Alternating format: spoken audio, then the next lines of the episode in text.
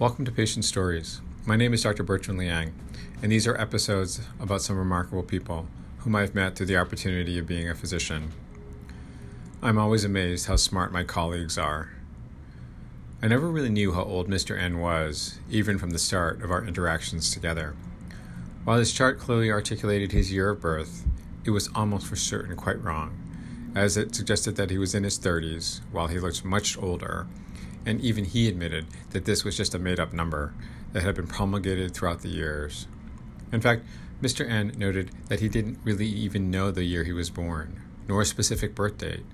So he'd always just used what he'd seen when he snuck over the border many years ago from Texas a license plate on an older car noting 1959 CVY, presumably a 1959 Chevy, which became January 9th, 1959.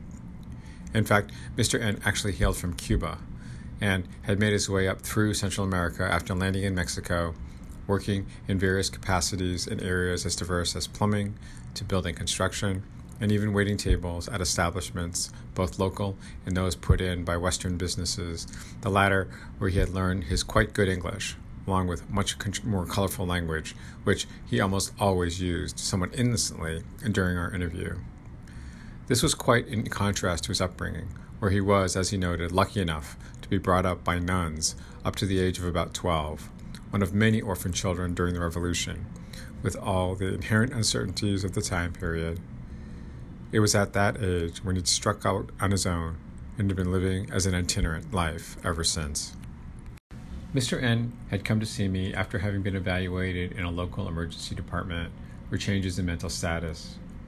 As I spoke with him, it was clear that his current state was entirely normal, and what he was noting was that he'd, as he'd say, go crazy sometimes, and was seemingly unprovoked, except that he'd have a pain in his legs and his abdomen, usually beforehand.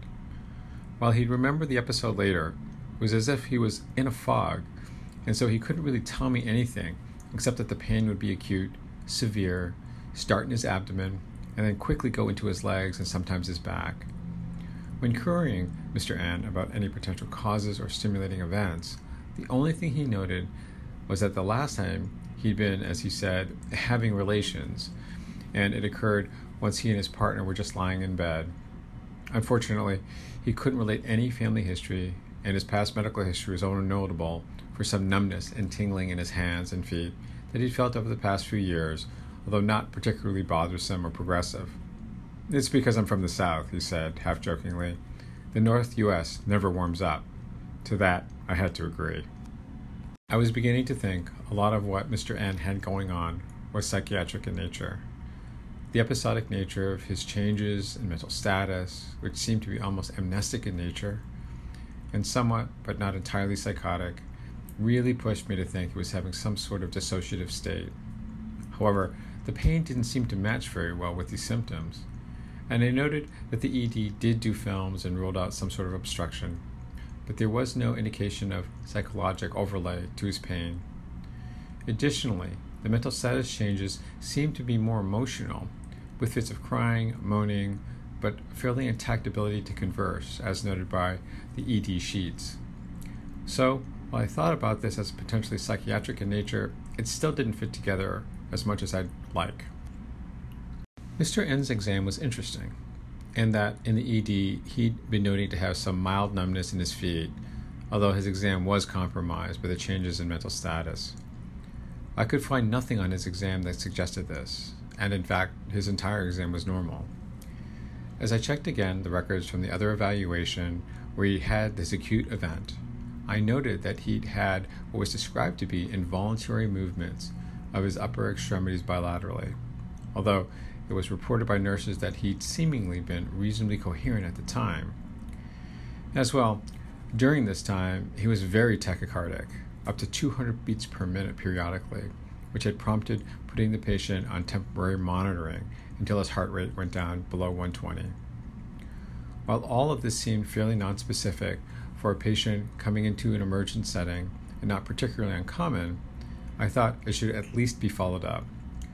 The patient noted that in the, the attacks in the past, which were just a handful, he just thought he had a bit too much to drink, although he denied being drunk, or was just sleep deprived, This time, given the environment and the fact that he had this in front of his girlfriend, he decided to seek more assistance despite his undocumented status.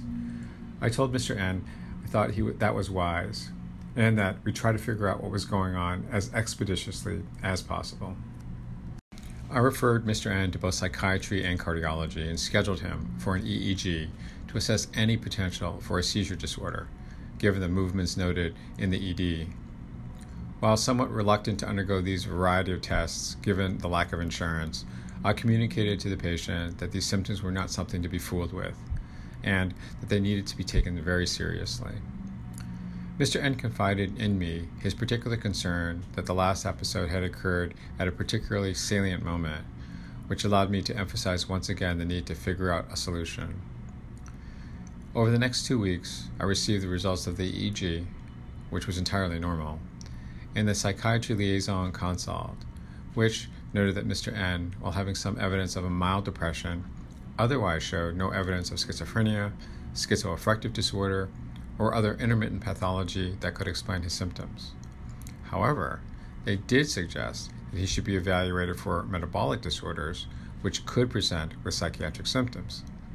And indeed, the cardiology fellow, working with psychiatry, ordered a number of tests, including a urine evaluation of certain metabolites of porphobilinogen, which came back positive. Hence, what Mr. N seemed to be suffering from was a rare disease called acute intermittent porphyria, which presents with pain in the abdomen, significant anxiety and paranoia, high heart rates, amongst other symptoms. These symptoms could be precipitated by a number of different things, from diet to medications to physiologic stresses. While this is usually inherited as an autosomal dominant fashion, it can be recessive as well. And given we did not know Mr. N's family history, it was difficult to determine. Upon further questioning, it seemed as if some of the attacks were associated with increased cigarette smoking, and the cardiology fellow noted that Mr. N decided to quit right away after he'd been told of his diagnosis. We referred Mr. N to the Genetic Disorders Clinic, who took over his care. On the last visit with me, Mr. N asked again if he thought that having sex was going to be safe for him. I told him that I didn't know specifically, but that his past history was suggestive that it had been safe in the past, so potentially it should be safe in the future. Mr. N noted that this was definitely something different than what he thought about when hearing about quote unquote safe sex. I added that it was also another good reason to quit smoking. Thank you very much for joining me for Patient Stories. Be happy, be healthy, and find peace.